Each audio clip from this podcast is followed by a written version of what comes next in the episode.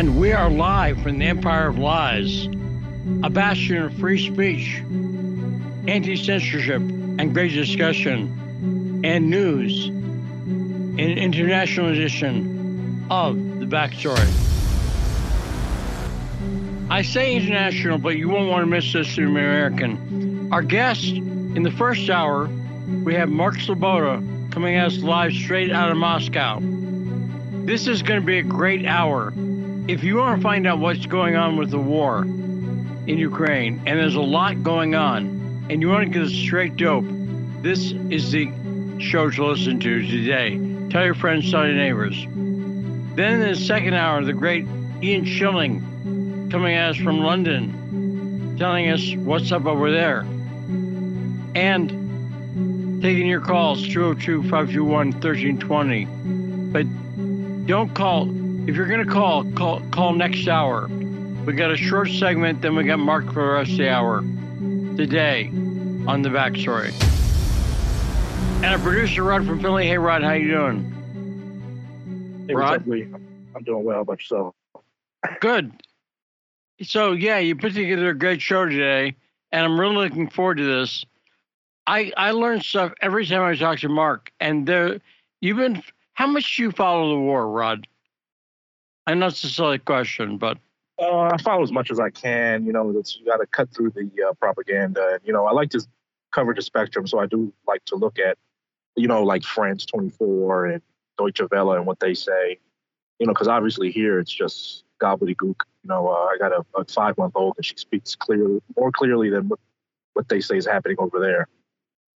but have you noticed the gobbledygook changing? Have you noticed Deutsche Welle is telling the truth more because they have no choice? And the British media, have you noticed that? And you're looking at the coverage. Yeah, yeah, it's reluctant, but they are talking more uh, truthfully or more, uh, yeah, more truthfully about what's happening. Because I mean, like you said, they're forced to. They're in a corner, and you know, people, anybody with a half decent brain would be like, okay, but everything you said is not going the way you said it. So what's going on? And if you know what you're looking for, and you do, Rod, everyone, I'm telling everyone, if you know what you're looking for, the spin is so obvious. Have you noticed this one, Rod? They don't say anything that's good news for Russia without saying Russians claim. They use that phrase. Russians claim people have surrendered in Mariupol or whatever. But if they say stuff that the Ukrainians are claiming, they just say it like it's the gospel truth. You notice that one? Yeah, the Ukrainians are uh, they're holier than thou. So anything they say, they, uh, it's truthful. But yeah, like you said, when they say the Russians claim, they're not, you know, they're not saying that as much anymore. No, but because there's certain things that are being, even Ukraine is admitting losses. It's not going well. And I'll talk to Mark about that. And I'm also going to find out, because he's in Moscow, what the average Russian knows about the war. I'm curious about that.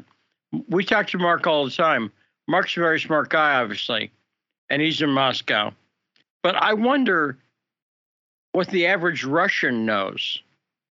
You know what I'm saying? And I have a feeling the average Russian has a pretty realistic estimate. Do you think so? Um, I would say the average Russian obviously knows more because of the proximity, but I think they're also, you know, they have their own uh, distractions. Uh, we saw Zelensky, uh, I believe it was over the weekend. He um, came, he attacked a, a famous MMA fighter, you know, uh, Conor McGregor, because he took a picture with Putin. Like that's where his priorities are, you know, uh, telling Conor McGregor like, why are you taking a picture with Putin? Like, should you have more important things than that? You know what I'm saying? And we'll discuss with Mark too what is a realistic assessment of the war. Because I think some parts of it are unknown. Like one of the big questions is do the Russians want to negotiate? A lot of people, a lot of other countries are talking about negotiations now. And some people like Henry Kissinger are urging it. And Ukraine makes noises as though they're open negotiation. But if you listen to those noises, they're obviously not. They have completely unrealistic expectations. And I think Russia's real position is there's no sign that Ukraine is serious about negotiating. That's the only thing I think. And it's not that they're close to it, but there's not a reasonable offer on the table. Does that make sense, Ron? Yeah, no, I agree. You know, we have the EU out there. I, I read uh, yesterday that you know they, they don't want they don't want to uh, don't want Ukraine to accept any peace offer that Russia they, they don't have any good faith that if they you know if Ukraine accepted a peace deal that they would uh, they would honor it. And they shouldn't have any good faith.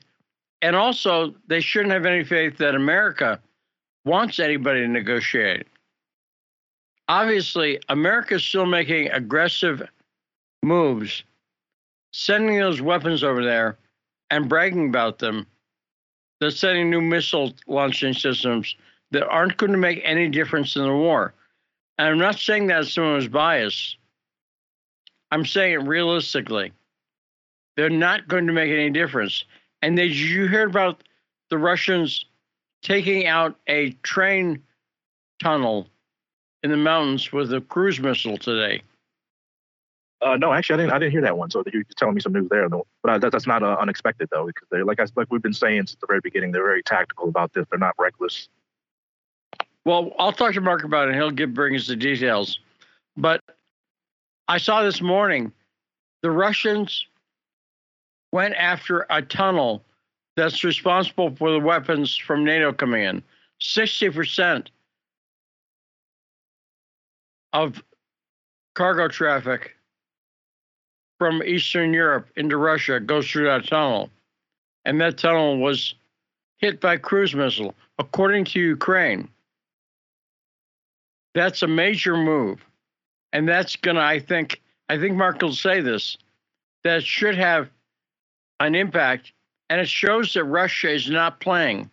Russia is not going to let weapons come into Ukraine just without a fight they're a, a like this.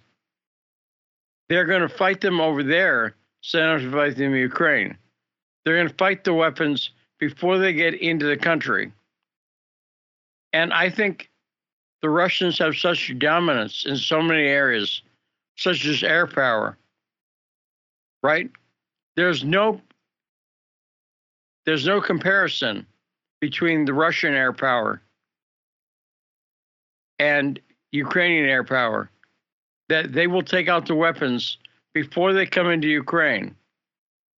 And the way this war is going is very clear, very clear to everyone, but the people in Arlington, at the Pentagon, and Zelensky. And I don't even know how much Zelensky believes. So, we'll, do we have Mark on? Okay. So tell me when we get Mark on, because I'm looking forward to having a long discussion with Mark about what's going on on the ground. What'd you say? Thank you. That's me talking to Command Central. Anyone who thinks I'm talking to myself, no. There's an actual person there in Command Central in Washington, D.C., and I was communicating with them. But events on the ground are moving very quickly, and it's obvious it is over for Ukraine. And Rod, have you ever seen a? I'm you know, you watch well you you watch MMA, so have you ever seen a fight when it's obviously over, but the person is still fighting, is still going on fighting, and it's almost painful to watch because you you want to say them lay down, right? Does that ever happen? Right. Yeah, MMA is a little different than boxing. Boxing they throw in the towel a lot. It's actually uh, kind of rare than in uh, mixed martial arts. The corner throws in the towel.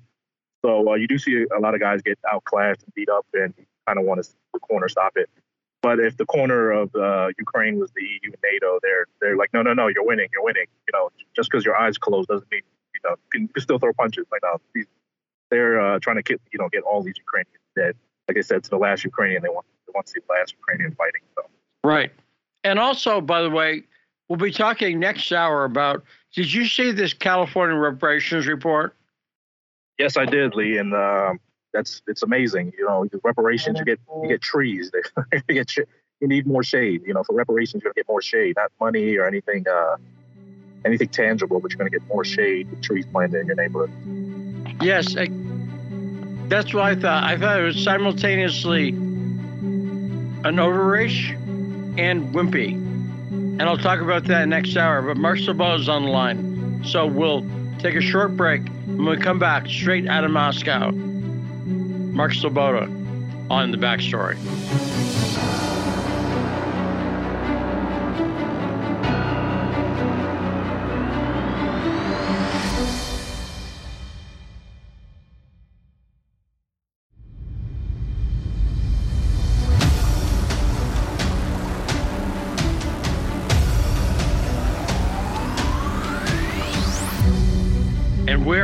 On the backstory and on 105.5 FM, AM 1390, in the Empire of Lies, Washington, D.C. Joining us now, straight out of Moscow, Russia, geopolitical analyst Mark Sleboda. Hey, Mark, how you doing? Lee, thanks for having me. It's always an honor and a pleasure to be on the backstory. It's always great to have you on, Mark. And I'm going to butter you up at first you are clearly a smart guy. Aww. And I'm wondering, no, you, you are. You you you're not only smart, but you're straightforward, and you you don't pull your punches. You're an honest guy, and I appreciate that about you, Mark. But relative to other Russians, compare yourself to the average Russian, the people you see when you go to the store. How smart are you compared to the average Russian? Or do you think the average Russian they see around the streets of Moscow has a pretty good idea of what's going on in a war? Yeah. Um. Okay. Well, I don't know about comparing myself to the average Russian. That's not uh, a real good comparison because I was born in the States and lived there most of my life until the last, you know, 10, 15 years. So, uh, but my impression. I, are you saying that makes you smarter or dumber? I, I'm way? saying that gives me a host of different ex- world, uh, life and world experience. yes. Um, and you're a diplomat, sir. Yeah. Okay, keep going. So, um, my understanding is that there is an impression in the U.S. in the West in general, but in the U.S. that the Russian people are all brainwashed zombies and they don't really know what's happening in Ukraine. That's that's the assumption. If they only knew what Putin is doing, what the dictator Putin is doing, and um, I, I, think it's actually the the reverse. Um, uh, Russians, first of all, are more skeptical of their media then Americans are skeptical of their media. And and to be fair, Americans are actually pretty skeptical of their media, you know, at least according to uh, you know the polls. Um, but um, Russians have had a long relationship with Ukraine, and they have been paying attention, generally speaking, uh, you know, to Ukraine, to the politics there for, you know, for decades. I mean, forever, you know, since independence is on. They're familiar with the people, the names, because they are directly relevant to next door, right? Um, also, there's there's some four to five million Ukrainians living in Russia right. In the aggressor state living working uh, a couple million of them at least are, are refugees uh, from the conflict over the last eight years. So they talk to actual ukrainians. Some 11 million russians uh, you know, particularly in West Russia, have family right across the border in East Ukraine. There's there, there's uh, a lot of uh, cross-border families, so Russians are intimately connected to what's going on in Ukraine in a whole host of ways that Westerners, even a lot of people in Western media, simply are not. And, you know, I'm not saying that the average Russian knows everything, but my conversations with just people in my neighborhood out dog walking show that Russians are, in general, are much more knowledgeable, uh, much more involved, and following what's going on in Ukraine much more than the average Westerner, and certainly much more than the average American. And how much do you think that's due to when you watch Russian media, the media, then mm-hmm. you know whatever you watch, whether it's a news broadcast going by, but anything. How much? How honest is the media? Do you think? Um, you know, I, I have to admit that I don't watch a lot of TV. I, I don't I didn't watch a lot of TV in the US and I don't watch a lot of TV here. That's not where I get my my news from. But m- my impression is that just like in the United States there is a lot of garbage political talk shows and talking heads and um, uh, you know Russian TV for instance has actual pro regime uh, you at least up until the intervention began had uh, you know pro Kiev regime uh, people on the media on the talking shows you know t- mostly to yell at right? And almost uh, you know uh, Jerry Springer esque or crossfire type um, uh, hot seat. But you know it was regular to give them views in a way that pro Russian government Russians are never on Western media right? You you never hear that. All you hear is these pet Russian liberals who who um, uh, you know most of them live in self exile in the West because they don't like their own country, they don't like their own people, they certainly don't like their own government, and and so on, and and their word is taken as um, you know uh, the the objective truth, which it very rarely is. Uh, but I think that, say, the primetime news shows that I have paid the most attention to are more honest about what is going on in Ukraine and has been going on there for the last eight years than uh, their equivalents in the US or Europe. Now, I don't want to claim to be a Russian media expert, but I sometimes watch what is on you know, what Russians watch and it seems to me, is this a fair characterization? There's a fair number of shows of people sitting in chairs yelling at each other. Yeah, uh, like I said, political talk shows. That seems right? to be, right. That seems to be a popular format. Vigorous debate, we could say, right? Yes. That's a format. A lot of Russian political shows are people vigorously debating. Yeah, I mean, uh, I, right? I would say that there is more debate and more passionate debate than on the standard Western talk show where if it's anything other than like if it's a democrat republican thing yeah then there's lots of yelling and everything like that but if it's a bunch of like say foreign policy professionals the amount that they disagree with each other on on talk shows in the US is like fractions of a margin of a percentage if we all agree on the same thing because of the bipartisan consensus on in in the US. I mean, let's face it, in the foreign policy between uh, you know a Republican and a Democrats is is like the foreign policy difference between Coke and Pepsi, right? There really isn't any. It doesn't change, uh, you know, only right. marginally depending on on on who is in office. And Trump actually, you know, as marginal as it was in many ways, it was still this great break with U.S. orthodox foreign policy in pursuit of global hegemony, such that he dared say doubt NATO right? You know that was that was a heresy which he could never be forgiven from. But he wasn't allowed to do anything about it other than than yell, and uh, he actually served the purpose of of getting uh, other NATO countries to to spend more of what the agreements say they should be spending uh, of their GDP two percent on on uh, you know uh, on uh, their military machines. but he he other than that kind of scaring uh, tactic, he, he didn't substantially change anything. Now, a lot of Americans get their news from social media, obviously. So I'm going to give you an example of something that's a big story in Russia, according to Twitter. Twitter declared this a big story, and they gave a lot of, you know, they featured tweets about it. And I don't know if it's on the radar at all for people in Russia. It involves a Russian lesbian artist who apparently went into a store and put up anti Russian, pro Ukrainian propaganda on the shelves, and she could be fined. Now, that's an example of what Twitter finds it. Do you know what I'm talking about at all? I Mark? have the slightest clue what you're talking about. I mean, I pay pretty close attention on Twitter, so um, I, I guess I missed it. Sorry, it's not on.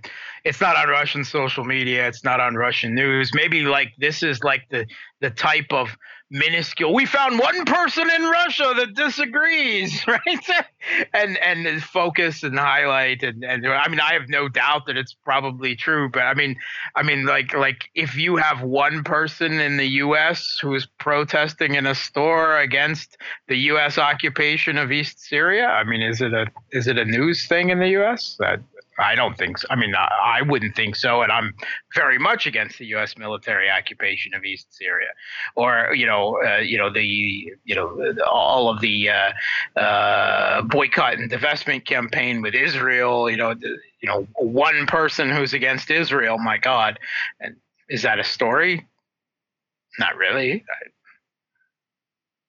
No, no, no. And I'm not surprised by that. And that's why I said it the way I did. But Twitter, you'd think this is the biggest news in Russia. But Twitter is and a bunch is largely. I mean, it, there's a very small, small Russian audience in Twitter, and most of those are Russians who are living or acculturated to to the West, right? I mean, if you were to go on on VKontakte or something or uh, Telegram, you would see a, a, a quite different debate. It is a Western echo chamber, right? I mean, it is largely Westerners talking to Westerners about things Westerners agree with, with a few dissenting voices that are nonetheless persecuted for being dissented and suspended and having their accounts blocked and Twitter deciding what is truth or not and so on. But uh, that's it's Twitter. I mean, that's that's what it is.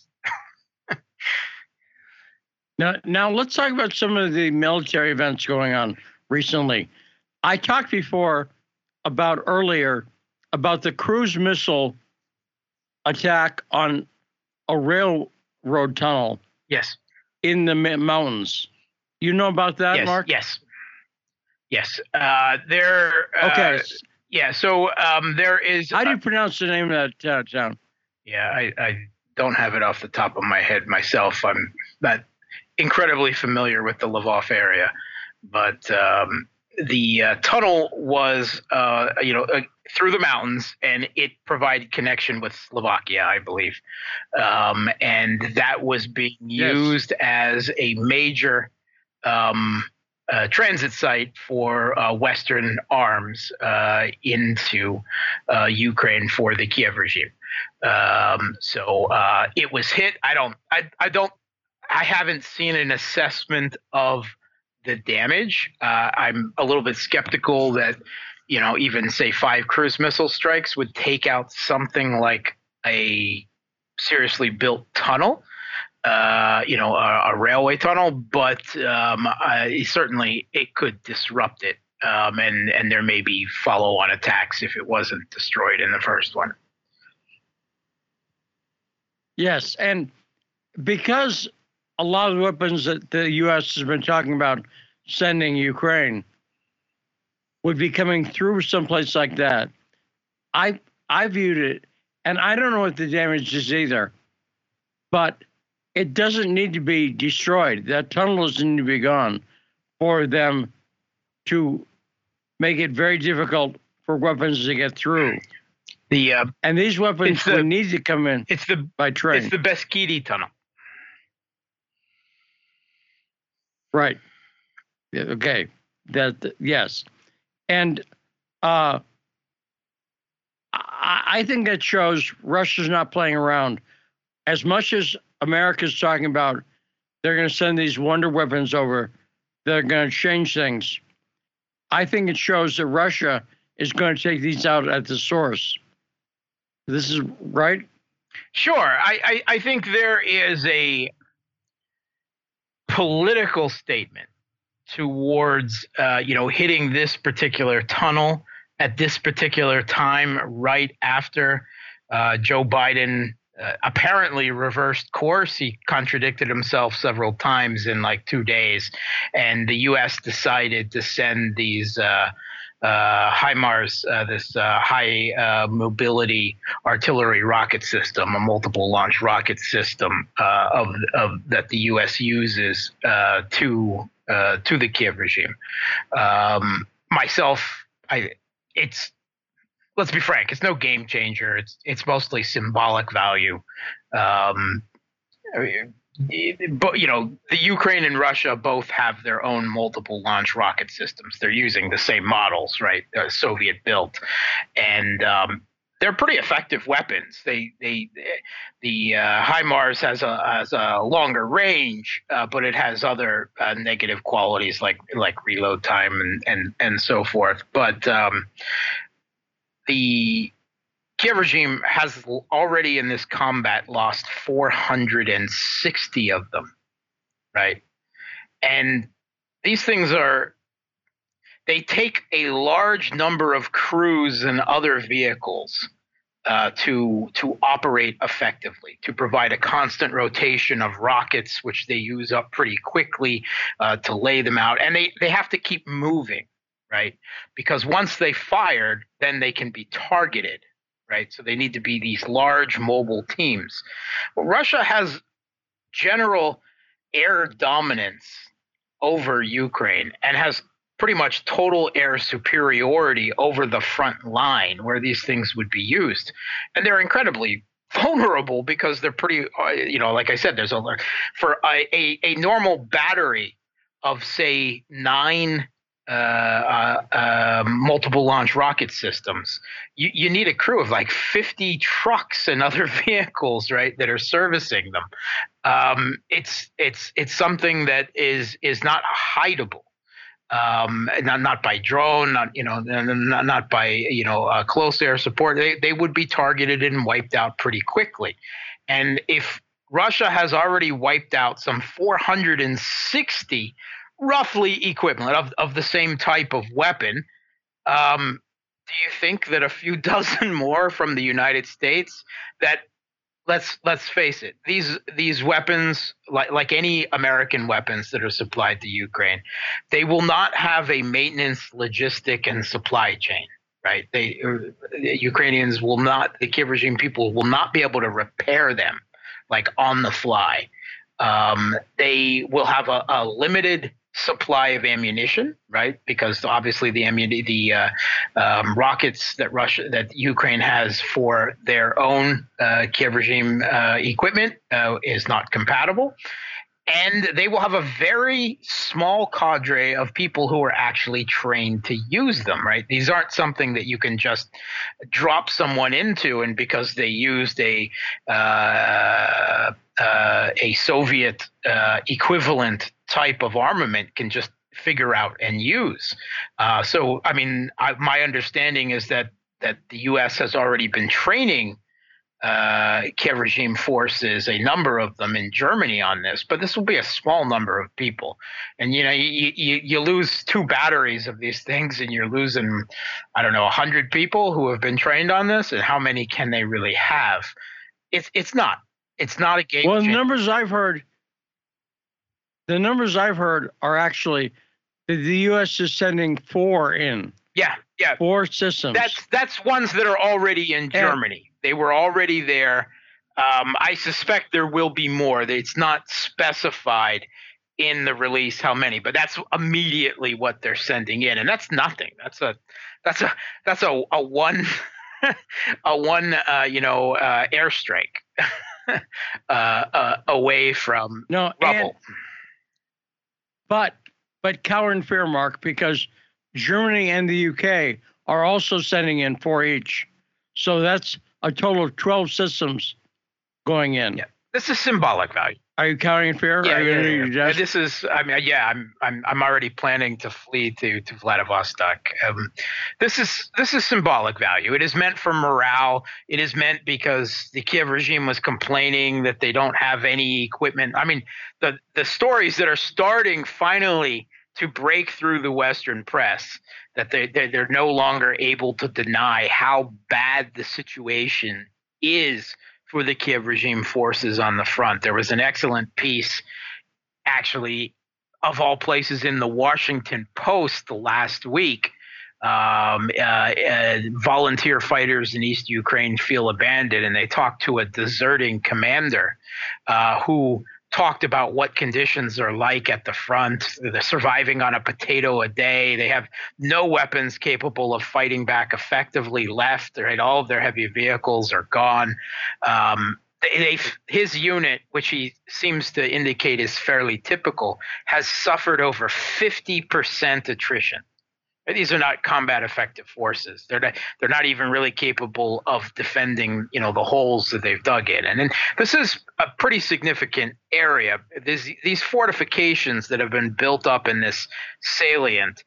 The Kiev regime built up over eight years. I mean, and there's several meters of concrete thick at places, you know, specifically designed.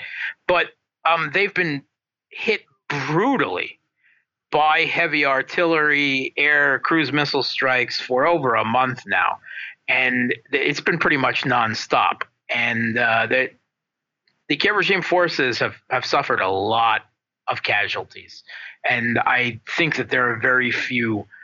They're certainly not capable of any type of counterattack or offensive, and I, I think they're barely capable of of defense at this point. And we've seen. Okay, I've seen because it's it's posted on on social media by Ukrainians that I pay attention to, but it's not shown in the Western media.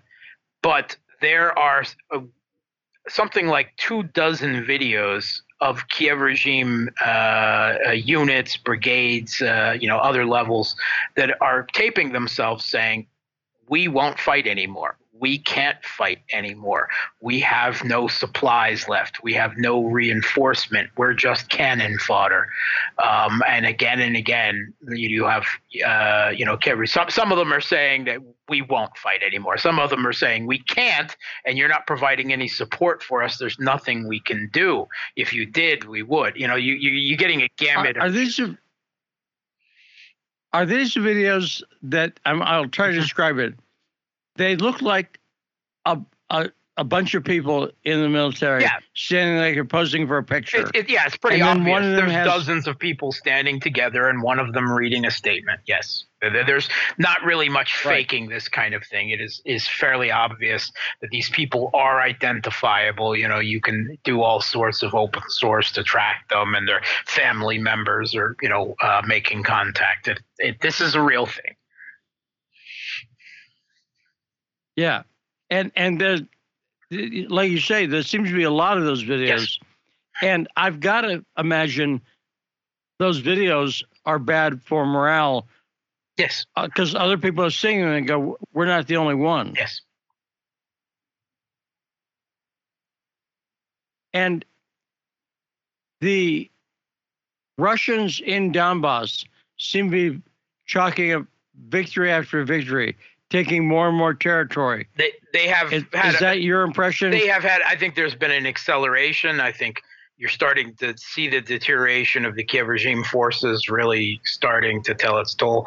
But I, I, a lot of it is not because like they were softening up. They were shaping the battlefield. They were shaping their cauldrons, and they were degrading these fortifications and and the troops occupying them for over a month. And when they were ready, on their own timetable, not because the Western media said they're stagnating and they're making very little progress or anything. When they were ready to, they went in from three sides at once uh, in most of these locations. Uh, they always seem to provide this golden bridge.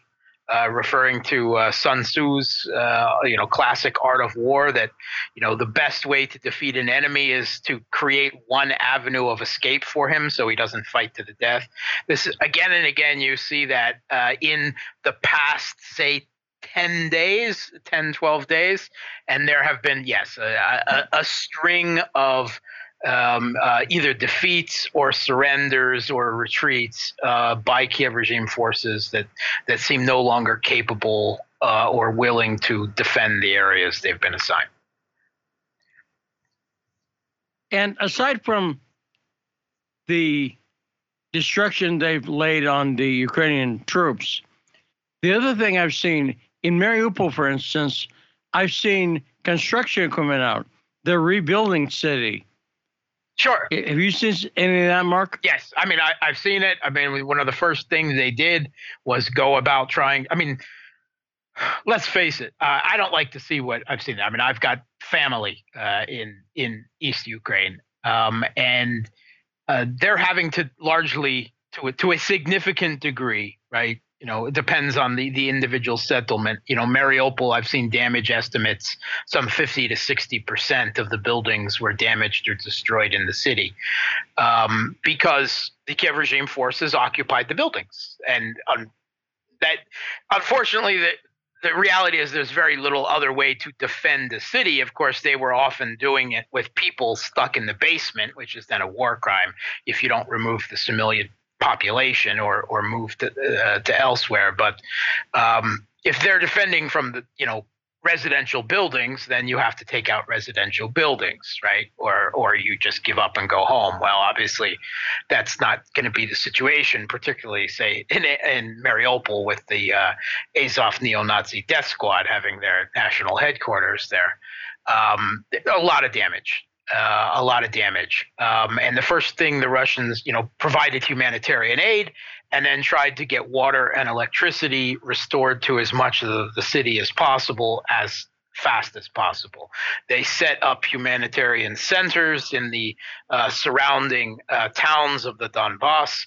Uh, they moved people there whose uh, homes had been destroyed, uh, and you know they're trying to get the you know the population involved in uh, the beginnings of reconstruction work. Uh, so they're trying to provide employment uh, as well, you know, something useful and uh, something you know that will at least help them, you know, support their families and so on for those that have uh, stayed or have already come back.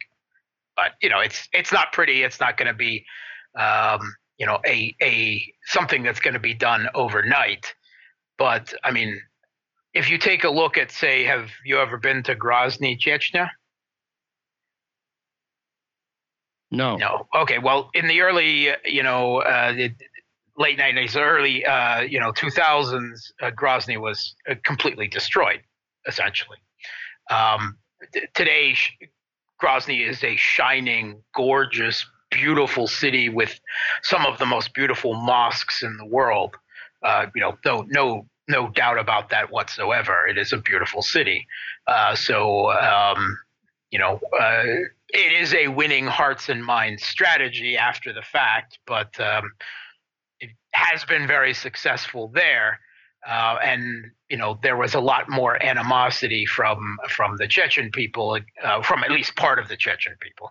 Uh, that of course there was a civil war in Chechnya as well, uh, but uh, you know uh, Chechens against Chechens, and then that was actually the majority of the conflict. But um, uh, in Mariupol, for instance, Mariupol in 2014 had gone with Donetsk and Lugansk. They voted overwhelmingly in a referendum for uh, um, uh, independence uh, that was vaguely termed, but some degree of autonomy from Kiev because they didn't agree with the overthrow of the government that they had overwhelmingly elected a few years earlier. Uh, so um, there is, well, while certainly not universal, there's definitely a majority of the population there that, while they probably didn't want to get caught up in a war, um, uh, do not, uh, you know, see uh, the Russian or the rest of the Donbass forces that are allied with the Russians there as as as the enemy. Well, and I pointed out that if the, the Russian forces and the DPR, for instance, wish those people ill in Mariupol. There's nothing at all stopping them from lining up citizens against the wall and shooting them or destroying buildings. there's nothing stopping Russian forces now from doing what they want. And what they're doing is construction. What they're doing is humanitarian aid for people. Right? There's nothing stopping Russians from wholesale destruction if that's what they're after. Right, Mark? But I mean, that's ridiculous. One of the primary reasons for going in is to save these people from the regime that was, you know, bombing the Donbass for the last eight years. Uh, that's, you know, it's this Orwellian inversion of reality to try to present this as some type of, uh, you know, I, have seen the word genocide even tossed around. There, there has been something if not the the quality of genocide, you know, the meeting the strict requirements, then certainly some type of ethno-political cleansing uh, in the Donbass. But it was by the Kiev regime against uh, the people of the Donbass for the last eight years. Now, I would say th- this is. I was talking about this before you came on. I would say a lot of people are talking about they're paying lip service to negotiation. I would say Russia doesn't have the possibility of a serious proposal for negotiation right now. Uh, no one is. So no one is serious about negotiations, if, and I don't think they ever have been. Neither side.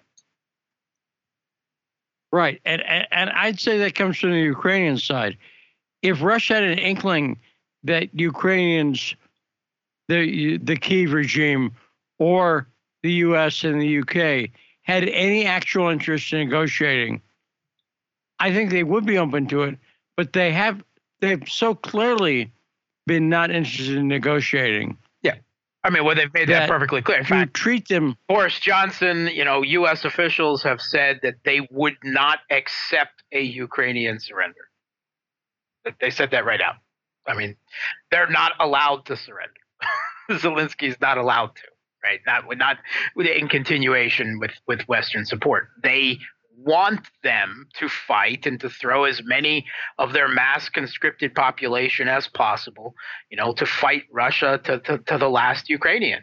Uh, and and they they will do that. I mean, it was made perfectly honest. The U.S. Uh, Secretary of War, I mean, uh, Defense, Lloyd Austin, you know, said outright, "Our goal is to weaken Russia. That's what they're there for." Um, and it's a proxy war, and it's pretty open about that, and that's what they're doing. And uh, they they figure that that Ukraine is good for you know a a, a bit more bleeding of Russia. And unfortunately for them, there's no sign I can see, not just militarily is Russia winning, but economically it's not they have not devastated Russia. In fact, I, I'd say Russian economy in some ways is better than it was before the military action started. Um, and in some ways, it may be complicated. Uh, certainly, the oil revenues to the government are better. The ruble is performing better, right? Um, that's not to say that there hasn't been any economic damage, uh, but I think actually the blowback to the West, particularly Europe, is at this point considerably worse than it is for the average Russian. Yes. Well, then in Kherson, that region, the region uh, to the north and west of Crimea. Yeah, Kherson. Mm-hmm. They the Kherson. Yeah, thanks for correcting me, Mark, because I, I I suck at pronunciation. But the uh, I pronounce it like an American. That's okay. And you do better. But but uh, I'm seeing that Ukraine is still attacking civilians. They're still launching cluster bombs and whatnot at civilians. Sure.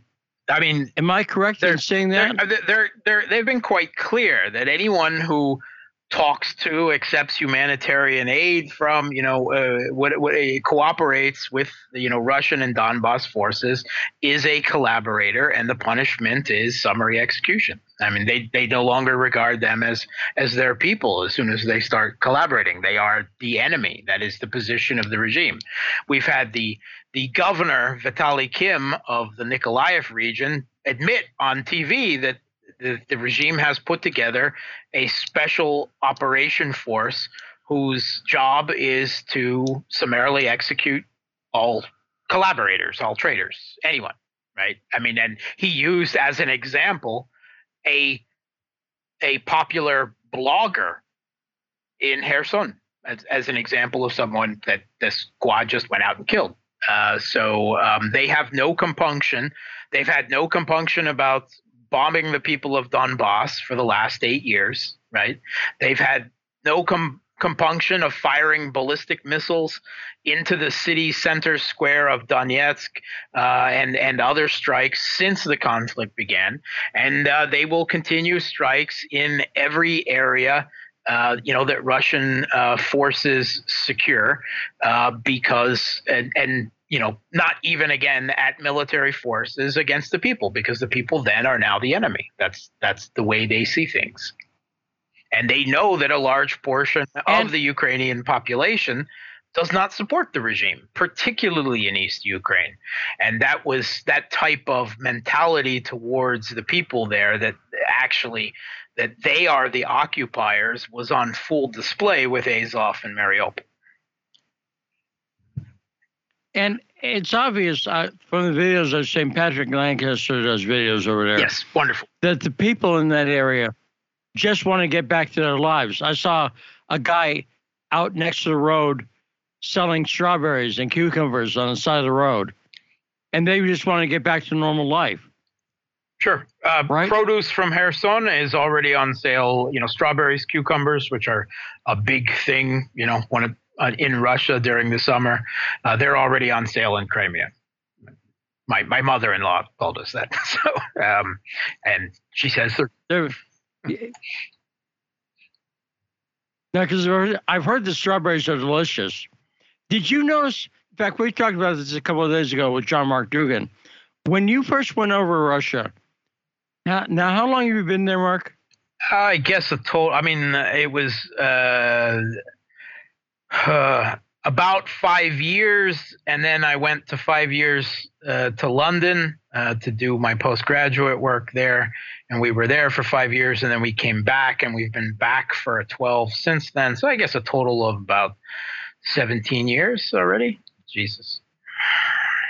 So, so I don't know if the difference was as great, and this is a slightly weird question, but the other day, Mark John Dougan, uh, John Mark Dougan, was saying that when he went to Russia, the food tasted different. Sure. He said the fruit, for instance, is more flavorful than in America. Did you notice that, Mark? Yeah, it absolutely is. I mean, uh, the the produce is fresher.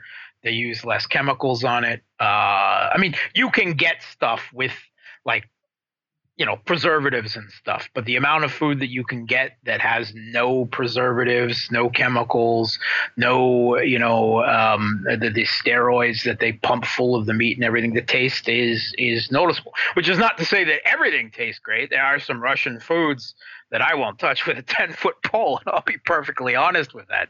Holodets first among them. But um, in general, yes, I, I, I, think there is a, a, the produce I have noted in particular is much more natural and flavorful here. Uh, how's the sour cream? Uh, is it different? Yeah, it's different. For one thing, it's not very sour. It's uh, it's only very mildly so. Um, but it's always. I mean, well, it's not always fresh. I should say. You can get uh, non-fresh stuff, but you know, the fresh, which is readily available, is is wonderful. It's it's evil. Yeah. Yeah. So I, I saw a recipe from a, a Russian cook the other day for sour cream cake I must admit, I'm very curious. Yeah, about it, it. What is, yeah, but it's a bad translation, uh, uh, Smetannik. Uh, so um, it is is it's not sour. For first of all, it's not like that at all. It's it's a very rich, creamy.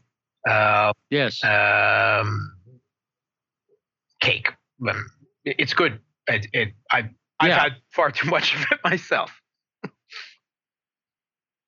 And, and and you've had honey cake too. Yes. Is honey cake of popular? Course, yes. My girlfriend's gonna try making honey cake soon, so we found a good recipe for it. But anyway, enough food talk. Now, Mark, this would have to be a conjecture on your part, but do you have any idea how you think this is going to end? Um. Yeah. Sure. I mean, first of all, don't expect it to be over tomorrow. Don't expect it to be over months from now. I'm I'm expecting years.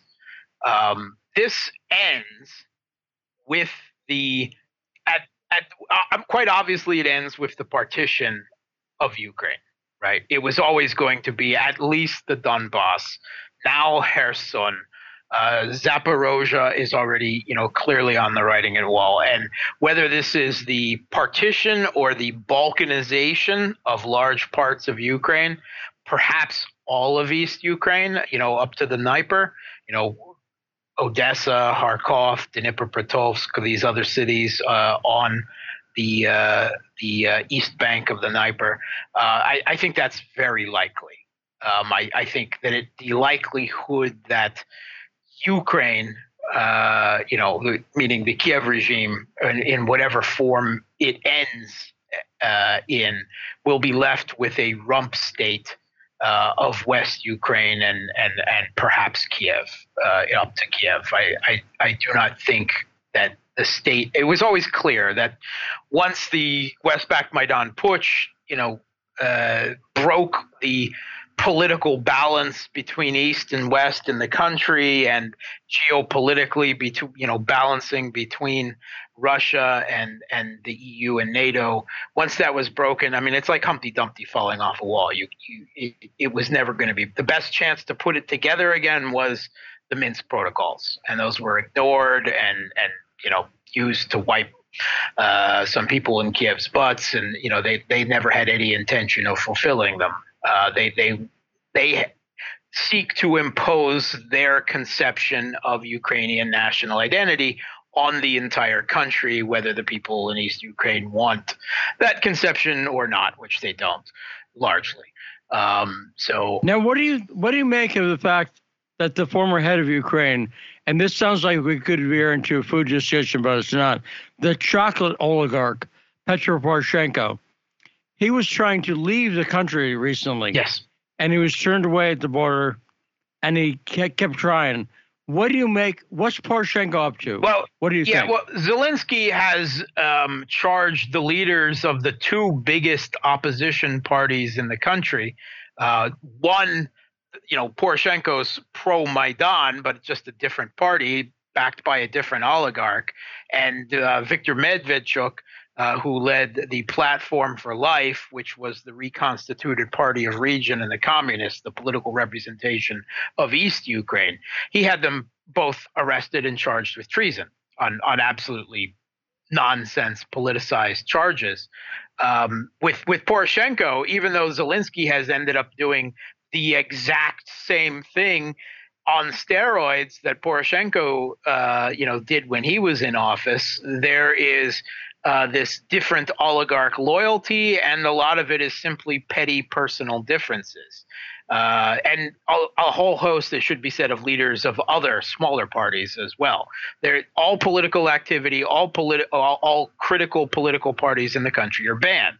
All critical media in the country is banned. There is one unified information policy. It is a true dictatorship there now.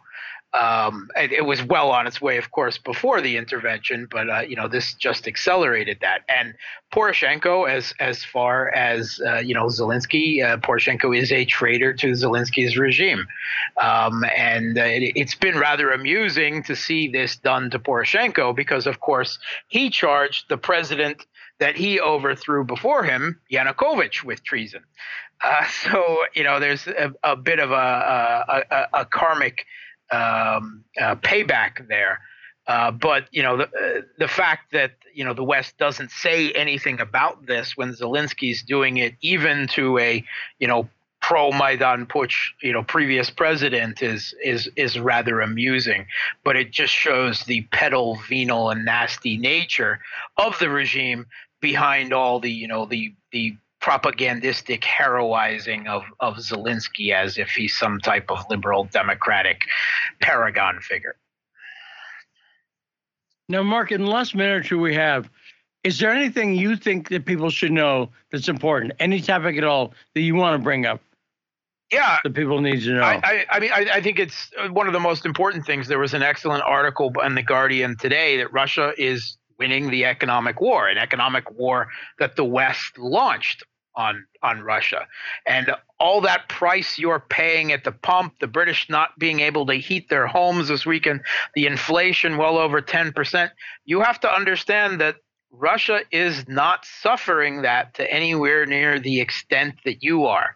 And your your governments are sacrificing you, right? Your the, the damage, the blowback from these sanctions against a, a global commodity heavy country that produces huge amounts of the of the world's oil and gas and sunflower oil um, and uh, you know a, a, whole host of other commodities is driving prices up everywhere in the world. Africa's large starvation, political instability, but the costs you're enduring is from your government's own sanctions on Russia that are having more effect on your lives than they're having on Russians.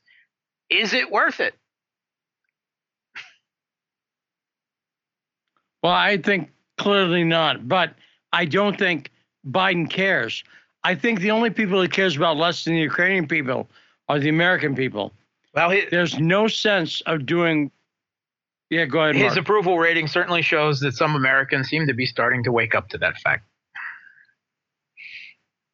Yes, because it's done with such disdain for people. But Mark, fantastic appearance, great conversation. Thanks for talking about honey cake. Appreciate it. Thanks for having and, me. And good insight into what's on in Russia. Have a good night, Mark. Cheers. Say hi to the crows.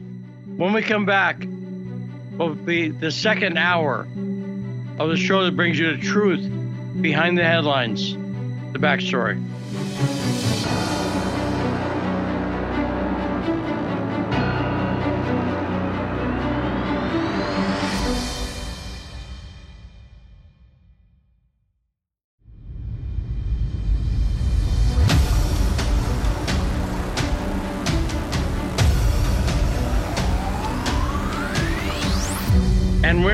The second hour of the show that's coming to you live from the Empire of Lies. And we are exceptional at that. We're good at the lies. I'm Lee Stranahan, investigative journalist, and this is the backstory. I always like talking to Mark Sleboda. I like Mark personally, and he does know a lot. And see, see, Rod, I, I, I personally like hearing about the strawberries and honey cake. Do you find that irritating when I do that?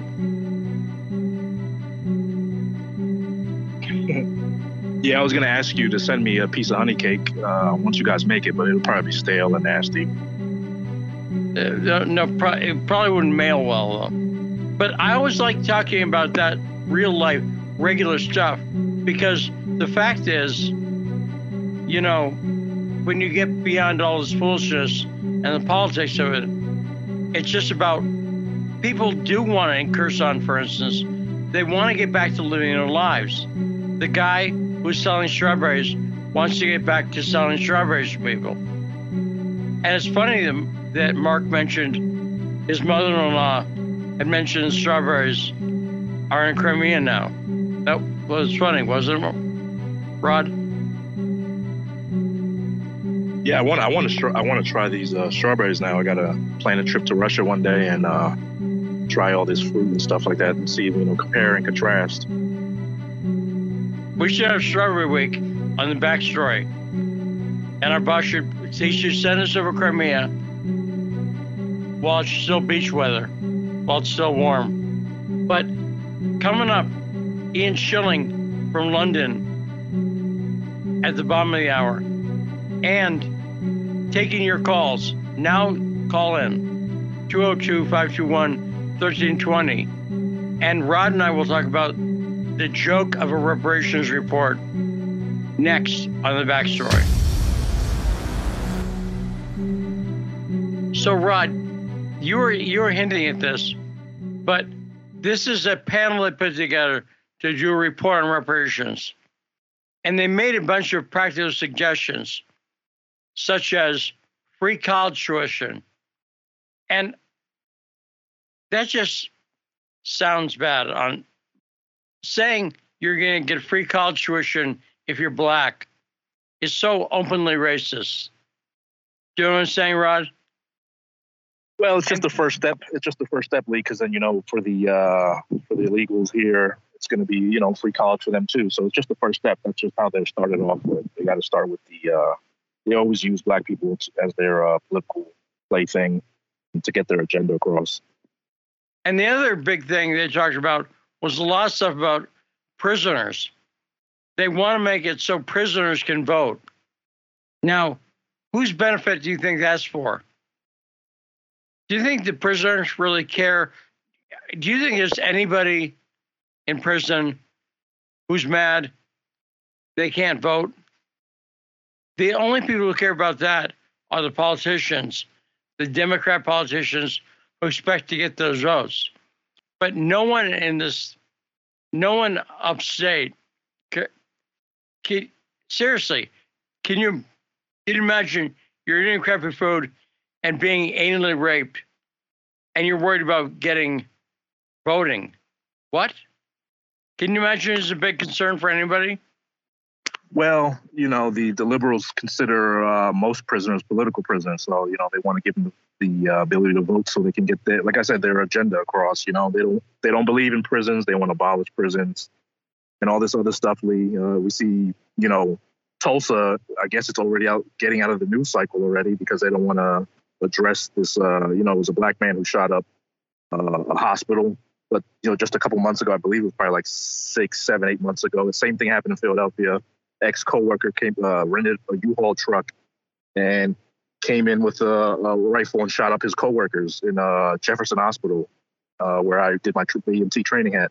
So you know, they when whenever the it's not uh, favorable to them, they you know they they push it out the news cycle. But you know, just like the Uvalde shooting, you know, since since the shooter's not white, they can't blame white supremacy. They just blame the they blame quote unquote gun violence. Now he would have the person shot up in Tulsa, if only he had free college, that might have been stopped. But the thing I noticed about it, you notice what, and you you hinted at this, so I noticed you noticed it. What they didn't say for is reparations. They did this whole hundreds of page report and they talked about free college and voting for prisoners, but they didn't talk about, they didn't make a reparation. They made a suggestion that states may want to look at reparations. But they actually, when it came down to it, didn't advocate for reparations. You know, which most people, when they talk about reparations, they mean getting a check. So I found a very wimpy report. It's purely political. Rod, what did you think about that? And then we'll get to Tarif online. I thought it was a spit in the face, Lee, or a dirty diaper in the face to say that uh, you know black people need more trees. They need a shade reparation. You know, they've been in the sun too long. That's why they're so you know that's why they're so dark and just need more trees and everything will be all better. You know, it's just it's this utopian thinking that makes me sick. Man. Uh, it's in Philadelphia. It's in all most major cities, and it's just it's, it never lets up.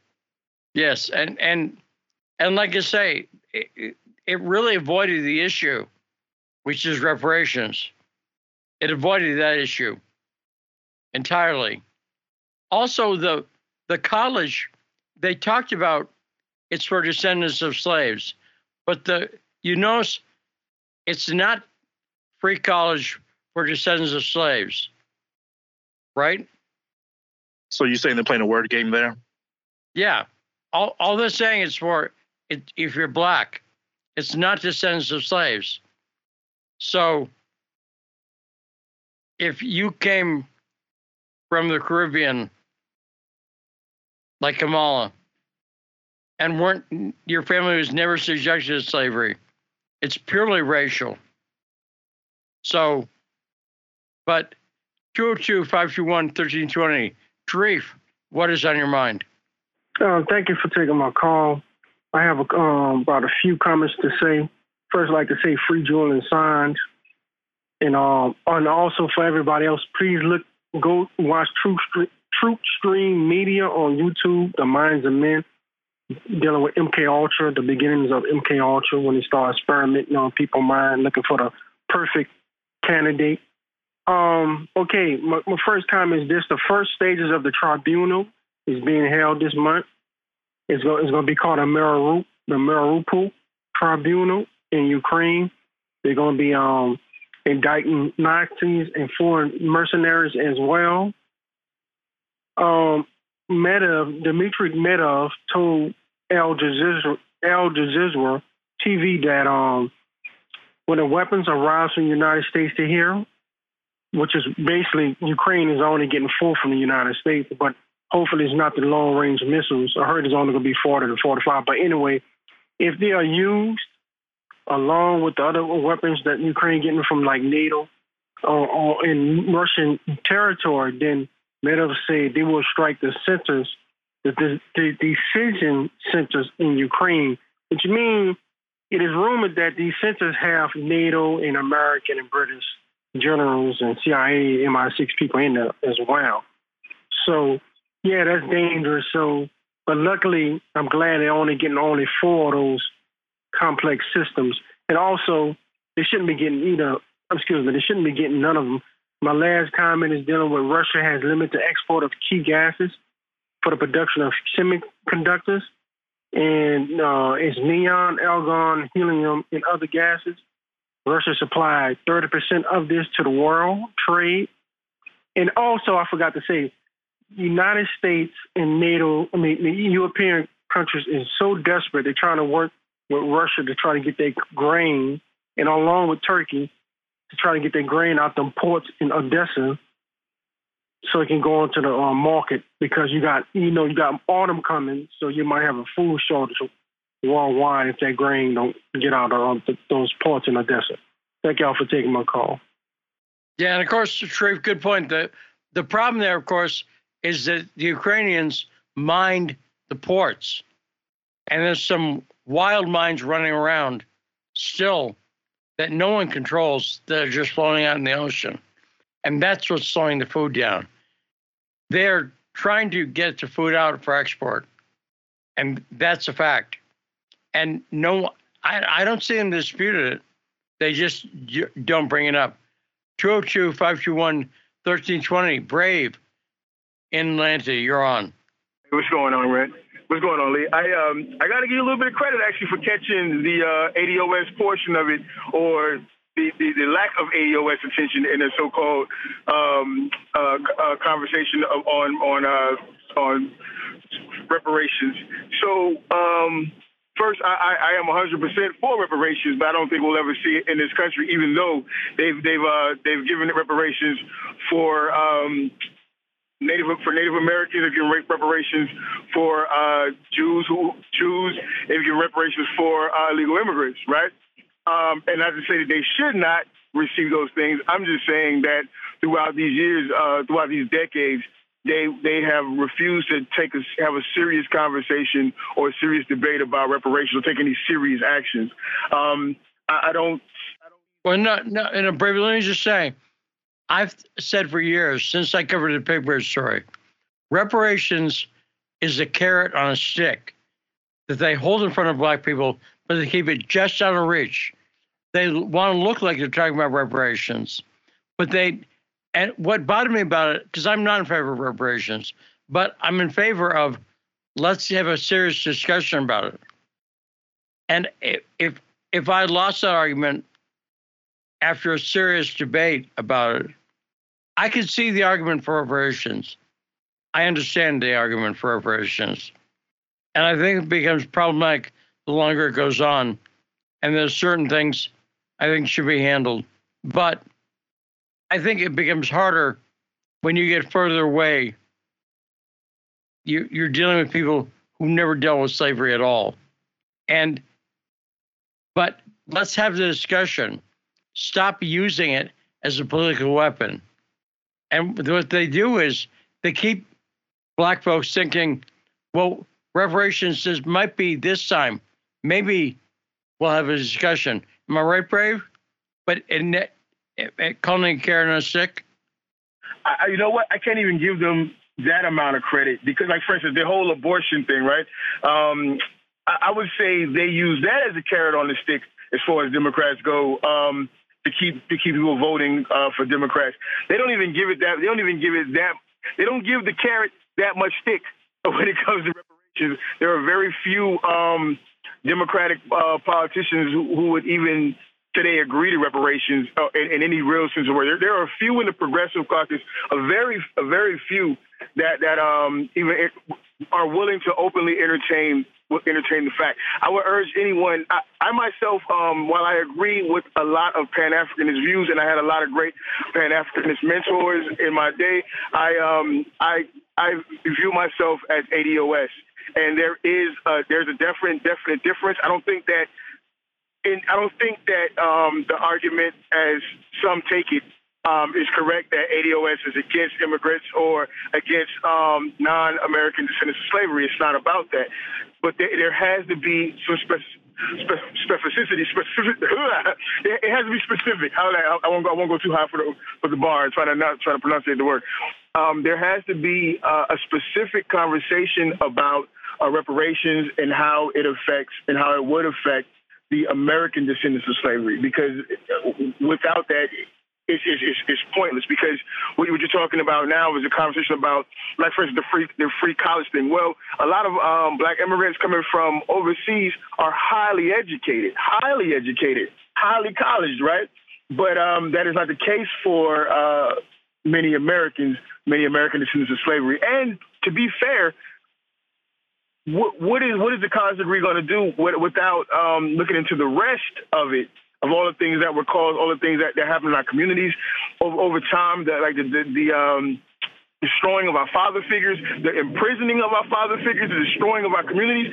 That, that needs serious conversation. And it's not just about saying, hey, we're going to let everybody go to college for free. I don't mind it, but that's not, that's not the same thing. Hopefully, Malik will call in. He has some really good views on it. Yeah, th- thanks a lot, Brave. Great call as usual. 202 521 1320. We have a first time caller. William, welcome to the backstory. What's on your mind? Hey, how's it going? What's on my mind is uh, with the American people and the Russians and Ukrainians. Uh, it's not our problem with between those two. Uh, we need to stay to ourselves um, and not worry about anything else. And we need to fix our problems in between ourselves well, I, I, I think a lot of people take that view, and that's that's a common view among um, you know, for instance, that's essentially Tucker Carlson's argument. I go further because I'm pro Russia on in this conflict, and let me say, if we're going to get involved in, in a conflict like this, it should not be on the side of Nazis. So I go a little bit further. I say, if you want to say we shouldn't be involved in things that are international that's an argument that can be made. But it seems like we're always on the wrong side. If we're going to get involved in things, we shouldn't be in favor of ISIS as we were in Syria, supporting ISIS and Al Qaeda. And if we're going to be involved in Ukraine, it shouldn't be supporting the Nazis. And shouldn't be supporting the people who are killing civilians and have been killing them for eight years. And so what do you think of that? The additional argument that if you're going to get involved in something you shouldn't be involved in, don't support the bad guys. All right. Well, what I think about it is I, I agree with you on that statement. I totally agree, 100%. On the other hand, we do not need to stick our nose into any other businesses that is not ours. We need to focus on ours. We have a bunch of problems in our country that we need to deal with, not any other foreign countries like Canada, Mexico, Iran, Russia, Ukraine, all them, China, all them. We just need to focus on ourselves. And then after we get that problem situated, we then we can focus on other problems. But but also we pay our foreign policy is we pay lip service. We we call it the empire of lies because the United States lies. They say that we're here to help democracy and the people. When we get involved, we got involved in 2014.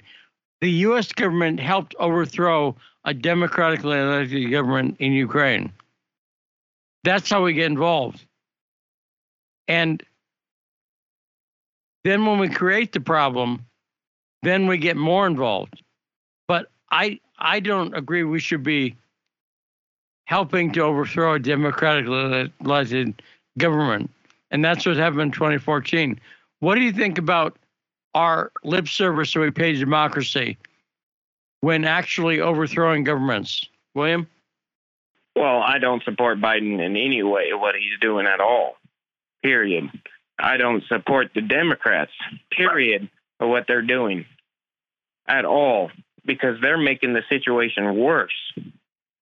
Uh, what I'm focusing on is America and the American people of what is going on in our country.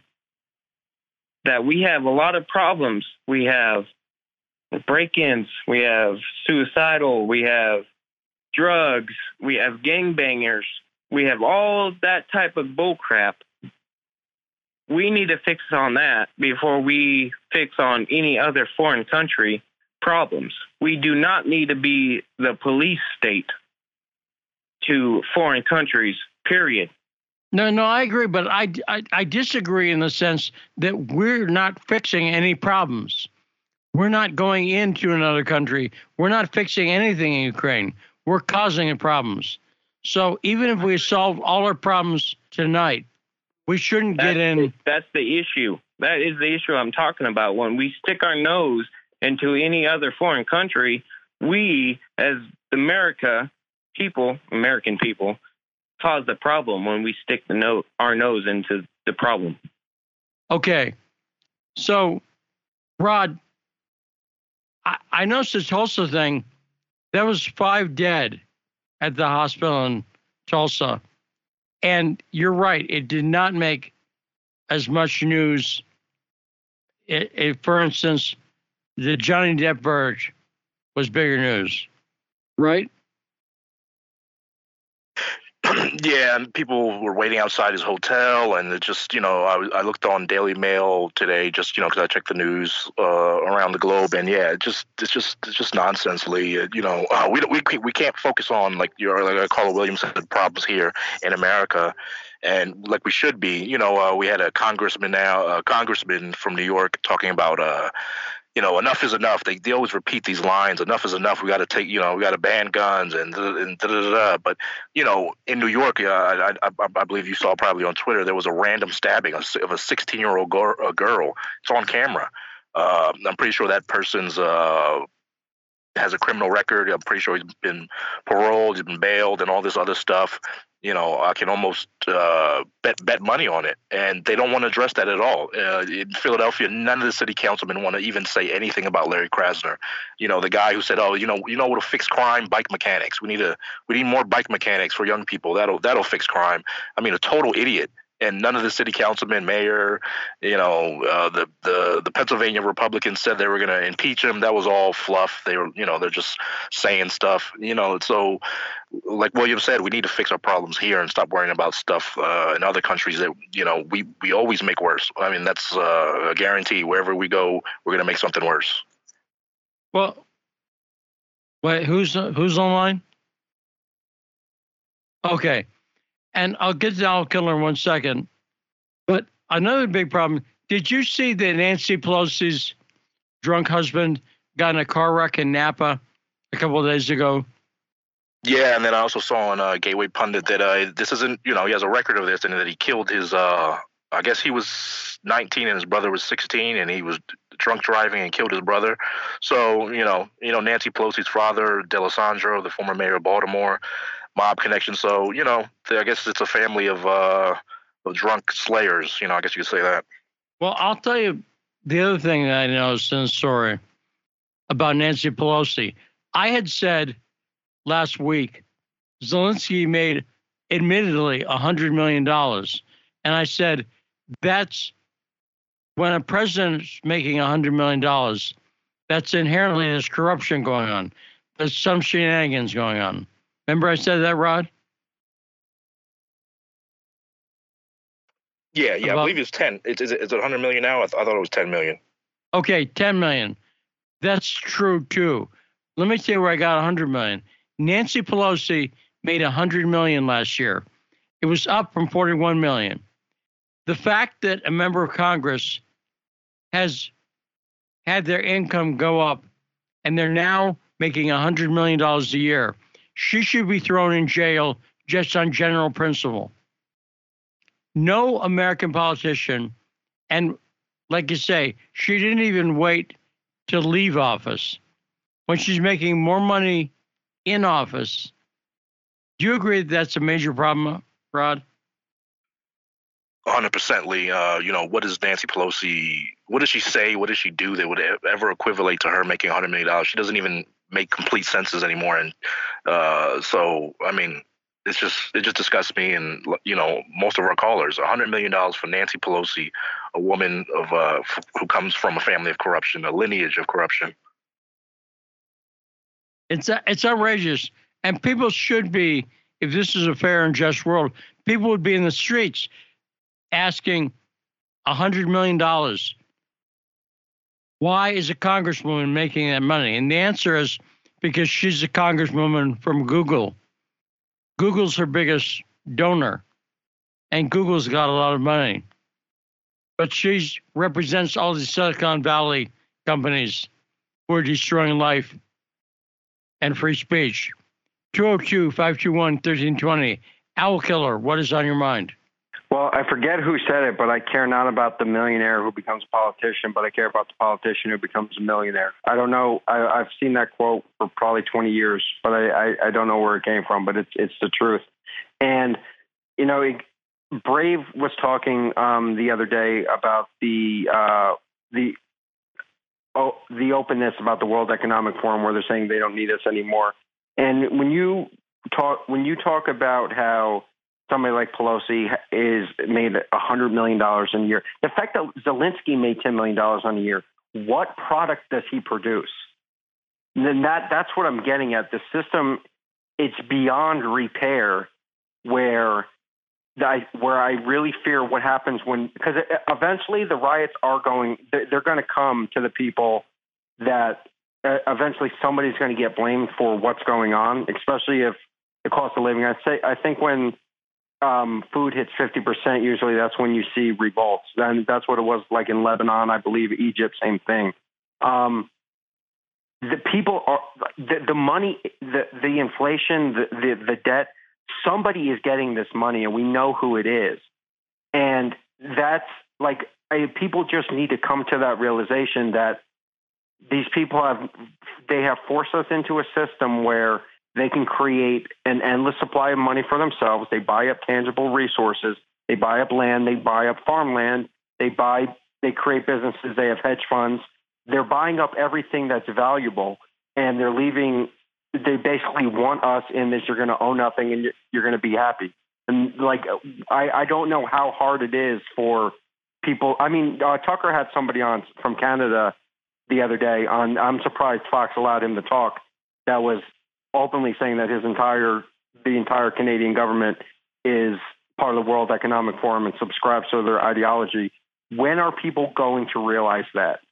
That they're making, they're telling us, and you you notice there's no like, oh, don't worry about it, stuff is going to get better. They're break, they're basically telling us between the Federal Reserve and the current administration that stuff is not going to get better, but we're going to blame Putin for it.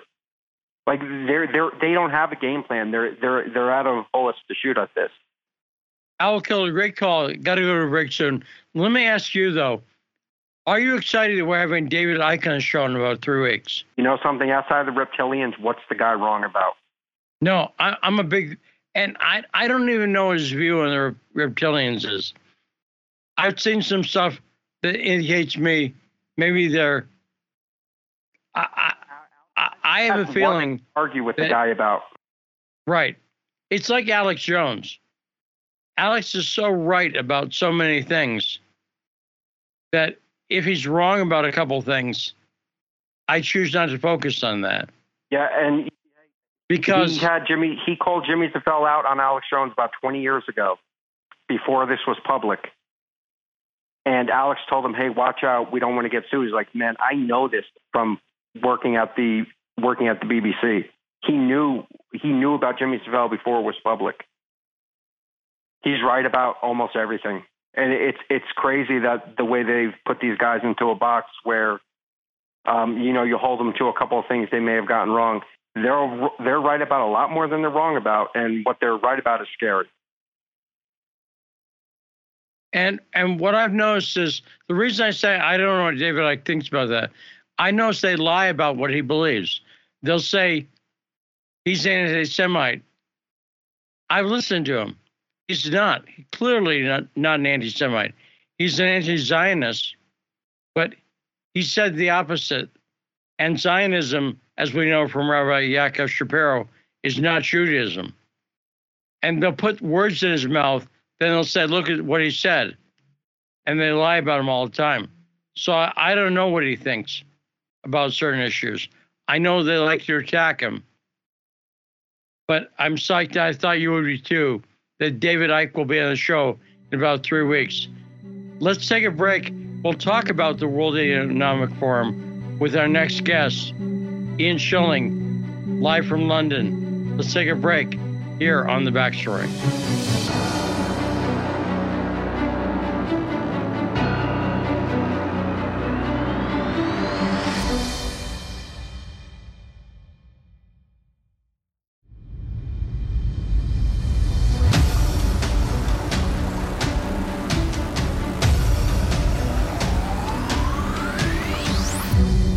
Back in the backstory, 105.5 FM, AM 1390 in Washington, D.C., capital of the Empire of Lies.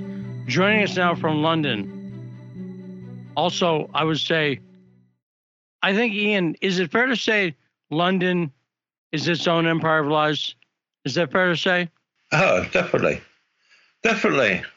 Ian Shilling, geopolitical analyst, with us on the backstory. Hi, Ian. Hi, Lee. So, do you think that the World Economic Forum, more people are paying attention to that than ever? I notice more people paying attention to it this year than in years past. Have you noticed that in England? Oh, yeah, definitely. Definitely. There's more video clips of it of what they were saying. Yeah, definitely. And that can't be good for them because you know, this, like for instance, the Great Reset, that's not a made up thing. That's a book by Klaus Schwab. Yeah. The Great Reset, it sounds like a paranoid conspiracy theory. Then you go, no, he wrote a book about it. Right? Now, are you concerned that non elected groups like the World Economic Forum seem to be, play more of a place in people's lives than ever? Ian? Of course, of course. They, I mean, because they're working for for large corporations and big money, aren't they? They make no they make no secret of it. That's who they work for. The billionaires and, and mega international corporations. So, I mean, and their objective of, of transferring control to supranational bodies is, is just terrible. I mean, because it, it would be even less control of governments by the people. I mean, the way the way you get control of government is it being local, right? So you can lobby your uh, your own local politician and get something changed. I mean, I mean, governments in the past, when, when America started off, their, governments was the, the town hall that they used to have every Sunday after church, didn't they? And they used to have a meeting actually every Sunday, and they discussed the issues of the day and what, if anything, needed to be changed or done and that's how, how things worked. And you had control over, you know, whoever the leaders were, because if they didn't like them, they'd chuck them out and get somebody else in, wouldn't they? So you you can't control once things get large and really large, you know, 50 million people and 200 million people and whatever, you've got no control over the politicians that are in charge, right? And the way the system is set up, you kick one set of politicians out and and you supposedly elect another lot and they just do the same things. So you don't get any change. Now you seem to have it worse in England than we have it in America.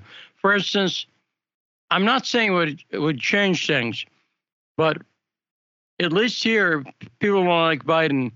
they think that someone like Trump or DeSantis would be better. In England, the situation as I see it is if you don't like Boris Johnson, and increasingly people don't, who's the alternative? Keir Starmer from Labor is not liked the way Trump or DeSantis is. And there's no one who's who could take over for Johnson who's a Tory. People like Liz Truss, No, the foreign minister. But there isn't anybody that's not a globalist. There isn't. There isn't anybody that's got a, any remote chance of being being the leader, being the prime minister, who, isn't who isn't uh, supporting the WEF and the and the globalists. I mean, Boris Johnson's all go- in on the pandemic treaty. He's giving money to the WHO, but the COVID handling, handling was absolute disaster, and tens of thousands or hundreds of thousands of people lost their lives unnecessarily because they- they just were working for big pharma profits, not to try and save any lives. And even Nigel Farage, as I understand it, is completely pro Ukraine in the Ukraine Russia conflict. Oh, I don't know. I Even Nigel, well, he's not a factor, it seems, right? well, he's got no chance of being becoming prime minister. So yeah. And and just there's no one. Uh, you see what I'm saying? At least we have a couple of people who you can imagine as president, DeSantis or Trump, and might. I'm not saying they'd be great, but you can imagine someone different. Well, they're not. They're not going to kowtow to the WHO and they and the WEF, are they? I mean, Biden's Biden's just had a major slap in the face from all the Africans rejecting the pandemic treaty. haven't? Brazil rejected it as well, and so the, the 12 of the 13 amendments to, to transfer sovereignty to the WHO has been rejected. So they they now they're now going to ha- set up a discussion to see what they can do by 2024. So that was good news. Do people in England have a sense? Are are people discussing? Do you see it in the media at all? By the way, I would say your media is about as bad. That's why I said it's its own version of Empire of Lies. Do people have a sense that there's no way out? That there's no that there's no politician who speaks for the people, and the head of the Labor Party certainly doesn't speak for people who labor, right? Yeah. No, it's well, I, I, I don't know. I mean, this, this situation has been going on for ages. That there's no way out, and there's no, there's no no way to change things. But I mean, the, uh, the, more people got woken up by all the COVID lies and what they were doing. That uh, a load more people got brainwashed by COVID. Right, who were previously suspicious of the government, and then they all went f- fell in line, and sinker for all the COVID lies and the vaccine lies. So I don't know. I mean, there are uh, there's there's definitely more activity on social media about the WEF. I mean, there's nothing in the mainstream media criticising the WEF. They're all, all all applauding it in the mainstream media in the UK. I, I think it's wonderful because they're all globalists, the BBC and whatever. So they, they they think it's all wonderful, but but there's a lot of criticism on social media posts. when they talk about the economic problems that are happening in Europe and UK and the US, they're trying to blame those economic problems on Putin and the war. But I actually think a lot of the economic problems started with the COVID 19 thing. It's obvious Yeah. that a lot of businesses were affected by that. Yeah, and inflation. Inflation was going up well before Putin invaded on February the 24th. It was started going up quite dramatically in about December. Right? It's been going going up ever since. Uh, I mean, if you print trillions of dollars for non-productive things, then you're going to get inflation because there's all this money swirling around. Right? You're not building factories or something with it that's going to produce cars or whatever make a profit and produce economic benefits or whatever. It was all wasted. It was paying people to stay at home and for business to stay shut, wasn't it? It was a negative economic thing, and they wasted trillions of dollars on it. And then you got all this, all this, all this money swishing around, and so the stock market went into a huge bubble, didn't it? And all the billionaires all all increase their increase their wealth by billions of dollars. So all, all this all this excess money went into the stock market, but now it's coming out of the stock market. The stock market's had its bubbles. Now now, now there's going to be a, a long stock stock market crash. It's going to last I don't know how long, but maybe eighteen months or something. Right? Because because we're going to get stagflation. We're going to get ten percent inflation and recession. Right? It's going to it's going to be terrible for the next eighteen months or more. Like, like, we had in the 1970s with all the oil crisis, when when uh, the Saudi Arabia embargo in 1973 or whenever that was, and then the Iran Iraq war in 1982 caused an oil crisis and high inflation. So we're not we haven't seen inflation levels like this since 1982 or mid 1970s. And it's going to be exactly the same. I know recession during those periods as well, wasn't it? In, in the 1970s and whatever, it's gonna it's gonna be terribly terrible economically for the next foreseeable future. And nobody's nobody's really saying that in the mainstream media. There's been a couple of comments now, isn't there? J- uh, Jamie Dimon from J.P. Morgan said, "Oh, it's going to be horrific economically over the next whatever," didn't he? He issued a warning, and then Goldman Sachs says, "Yeah, we're we're heading for a hard recession." Well, anybody with any common sense could see that coming three months ago. And with the economic disaster that's on the horizon, it still seems like England has the same thing we have in America, which is the woke foolishness. I saw a comedy special on Netflix. Ricky Gervais is a Brit.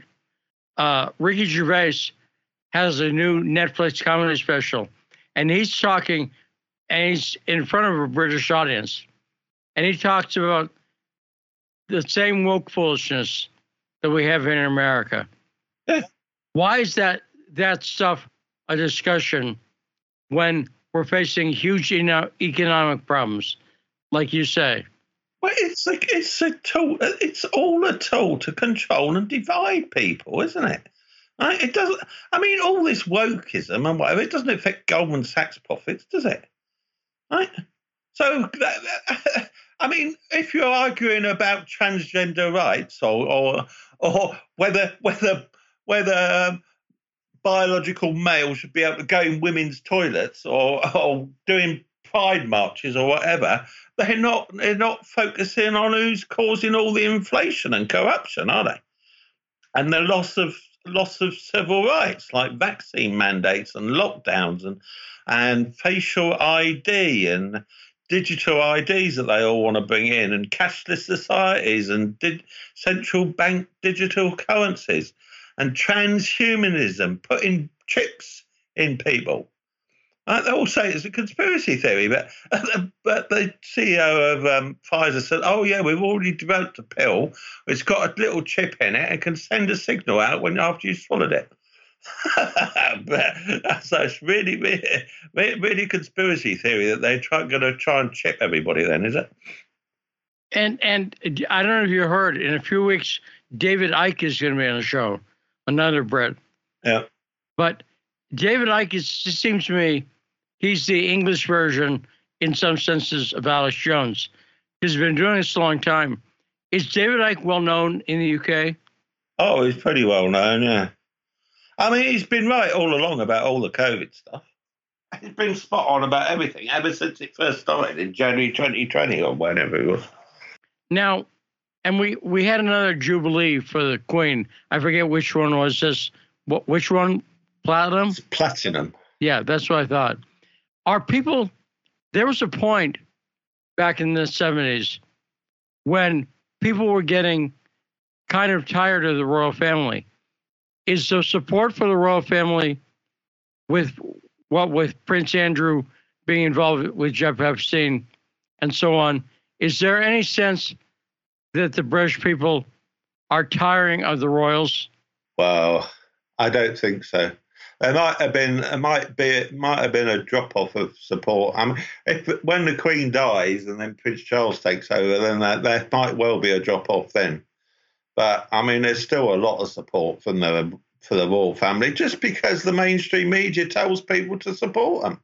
I, the entire mainstream media tells people to support the, the royal family. So just like they say, told everybody to go and get their vaccine shots, even though they were done experimental, non-safety tested, and quite possibly dangerous. They all went along and did it just because the mainstream media told them to. They didn't bother doing any research. I, the mainstream media just brainwashes everybody, or not ninety percent of people, seventy percent of people. Now, are you? Are they starting to warn about a COVID, uh, another wave? Are you starting to get those warnings in England? No, we're not getting it the same as in America because the the cases and deaths are ticking up in America, aren't they? But but they're not really increasing in the UK. They have they I mean they're not they they they're still much higher than they were at last uh, at this time last year in the UK. But they they've stopped doing all the testing. There's no free testing anymore, so they're only testing hospital admittances and and and NHS staff and people like that. So they're not everybody's not getting tested. So the official number of cases is right down. Now I have noticed that the media in England, uh, the Telegraph, for instance, even there was a good story in the Guardian recently. They're having to admit the truth about the Ukraine-Russia war. Are you seeing a change in the media about Ukraine-Russia? Well, there's tentative signs, isn't there? There, there was an article in Washington Post, an article in New York Times, say, saying that Washington Post said the war's not doing well, and the Ukrainian army, all the conscripts, are all getting demoralised and getting bombarded constantly every day by Russian artillery. So I mean, it's like World War One in the trenches, isn't it? I mean, they were bombed every day, and you know they get they had, you know, we we call it post traumatic stress disorder now, PTSD, don't we? But they they you know, they called it shell shock in World War One. But if you get got in, you've been been in trenches, you know, for for two months or so, and getting bombarded every day by artillery, it's bound to affect you, isn't it? Much now, what it is. England's not England's not part of the EU. They're Brexited. When you look at what's going on with the EU now, in terms of the sanctions they're putting on and the economic effects that the EU is going to have because of the steps that they've taken. The sanctions have clearly hurt the EU more than they hurt Russia. Are are you glad that England? Do you think they dodged a bullet by leaving the EU? No, because we've got the same problem as the EU, right? Because um, the, the oil and gas prices in Europe have gone up. Gas prices have gone up. So the gas prices of gas natural gas in the UK has gone skyrocketing high, just like it's done in the rest of Europe. Right? We're in the same the same geographical market. So if you uh, whatever the price is at Rotterdam, which is the major natural gas importer and oil importer for Europe, it'll be a similar price in the UK because we're only hundred miles away. Right? So if they're going to deliver deliver natural gas to Rotterdam, they could easily divert 100 miles to, and, and send it to England instead. Right? And and you know whoever's selling the natural gas or the oil is just going to pick the place with the best price, isn't it? So if they get more in, in Rotterdam, then they'll go to Rotterdam. So that means that the UK price will have to go up to attract the next ship, won't it? So it's I mean it's all market forces. They can't avoid it. And and UK is not doing anything to mediate ameliorate the situation. I mean, they're they're not they're they they've just they've just put a windfall tax on all the energy companies, and all the oil companies, because of the, the vast profits they're making now that the oil price has doubled or tripled. Right, so they're now going to tax them. Well, that just that will just disincentivize the oil companies from expanding North Sea oil production, right, or or the gas fields. So so they're just making the situation worse. And I've seen a few stories here, even in the States, talking about the cost of living in London. London was the most expensive cities in the world to live in there right now. How is this saying that? Is it some people in city of London, let's say, are making so much money that they can afford it? What's happening? How how's the makeup of London being affected? Can working people, normal people, afford to live in London anymore, Ian? Well, I mean, it's it's been difficult for quite some time, but I mean, London's almost exactly the same as as New York. New York has got a lot a, a large financial industry where uh, you know 10,000 people or 100,000 people make a lot of money working for the big banks in Wall Street, don't they? Right? So all these people are making making a million dollars plus a year, right? All the all the all these bankers on Wall Street. It's like the City of London. All the all these bankers in the City of London are making a million pounds or whatever a year. Right? So that that's the affluent part. Right? And then there's there's all the all the impoverished people, all all the waiters in the bars and the restaurants where all the bankers go and have their drinks or lunches or whatever. Right? So they're they're all scraping by. Right? So it's I mean it's London is almost exactly the same as New York. Right? There's a small, very wealthy class who live in the centre of London or work in the centre of London, and there's there's a huge number of other impoverished people that are scraping by trying to get a living. I, there's high crime rates in London, just like there's high crime rates in New York, and a, a hell of a lot of poor people. And when I was over there a couple of years ago, I remember the big thing was a lot of people were being stabbed. There were a Yeah. lot of stabbings. Uh, That's still, still going on. There's stabbings still in London. stabbings. Yeah, it's still a lot of stabbing. Instead of shooting people, they stab them. Yeah. Yeah. And it's all gangs. It's all gangs. It's all youth. You know, it's teenagers between 14 and 18 who do most of it. No, what, what are they? Drug dealing gangs or what? What kind of gangs? Yeah. Yeah, mostly drug dealing. Yeah. That's interesting. Yeah, because it seemed like it was. There were a lot of people talking about it in London. I was over there covering the Assange thing and Brexit, and they're talking about all stabbings, and uh, they were quite frightened by it. A lot of people. Yeah.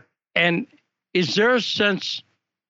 How how about, how about the rest of England, in the Midlands, for instance? Well, it's not. It's not the same sort of thing. That well, at least it's not reported in the news in other cities. So I haven't heard anything from anywhere else, but I don't know. But I mean, it's all it's all in the ghettos, right? It's all it's all on the poor housing estates, right? The projects you call them in America, you know, government built apartment blocks. Right, that's where that's where all the crime is, isn't it? That's it's the same in America, the same in England. Right, it's all it's all in the in the uh, in the in the ghetto areas where all the poor people, lots of unemployment, lots of lots of poor education, lots of drugs going around. I think I, I mean, you, if the kids are fourteen or whatever say, "Well, I'm never going to get a decent job. I might as well join the drugs game." Yeah, that's how that's what happens. Now, what do you predict for the future in England? If you had to predict, make a few predictions on where things are going, is it headed to Clockwork Orange, a dystopian future? Yeah, but, Where do you think it's going in? Definitely, definitely. I mean, they they're bringing bringing in um, a bill that the government can censor anything that they don't like on um, on social media. The uh, online safety bill or online harms online safety bill or something they call it. They say it's to protect the children, but it's to protect the government from dissent. so that, that's that's the, that's the Ministry of Truth Orwellian censorship. That's one. They still want to do all this surveillance, and and they want to. The uh, Chancellor is wants to bring in central bank digital currencies and get rid of all cash, so that then all transactions will be known to the government. So everything you spend your money on, the government will know.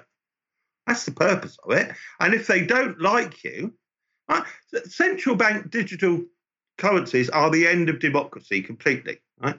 Because if the government don't want you spending on something, then they will stop you, right? So we've al- already got loads of censorship of alternative media sites who are reporting the truth about COVID, whatever.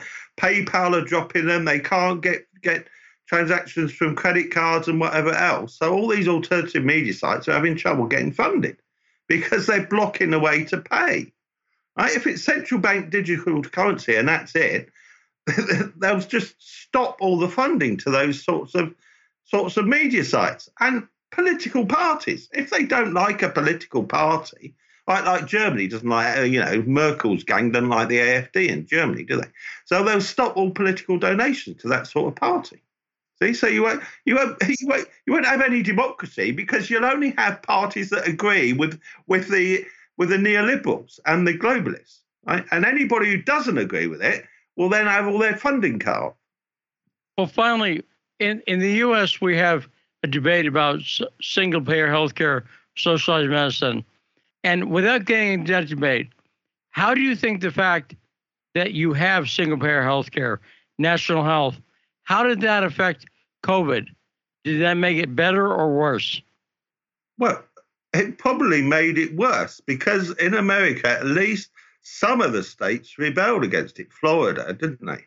They rebelled against it somewhat. Whereas the NHS just about obeyed all the COVID dictats that said you're not allowed to use hydrochloroquine, you're not allowed to use ivermectin. We'll give everybody remdesivir, which doesn't doesn't work and causes kidney and liver failure. Right? So uh, the National Health Service has been committing medical malpractice for the last two plus years, just like all the American hospitals have been. Anybody who doesn't use ivermectin, hydroxychloroquine, vitamin D, and zinc is committing med- medical malpractice. But they, they they they they don't do any of that, and they try and give them remdesivir and put them on ventilators, so they kill them. It's absolutely disgusting. I think a lot of people in this country uh, on, on the liberal side seem to think that having single payer health care would have been America's salvation with COVID. And you're saying not so. No, because because it's once you get single payer health care and it's all under one institution, the drug companies control which drugs that, that single payer healthcare system uses. Right? Because they, they I mean, the big pharma drugs company already controls American medicine, and it controls the NHS which drugs it does and doesn't use. It completely controls. Shilling, great conversation. We're out of time. Mark Sleboda, thanks so much for joining us from Moscow. Thanks to all our callers, including William, first time caller. Call back at any time. This has been The Backstory.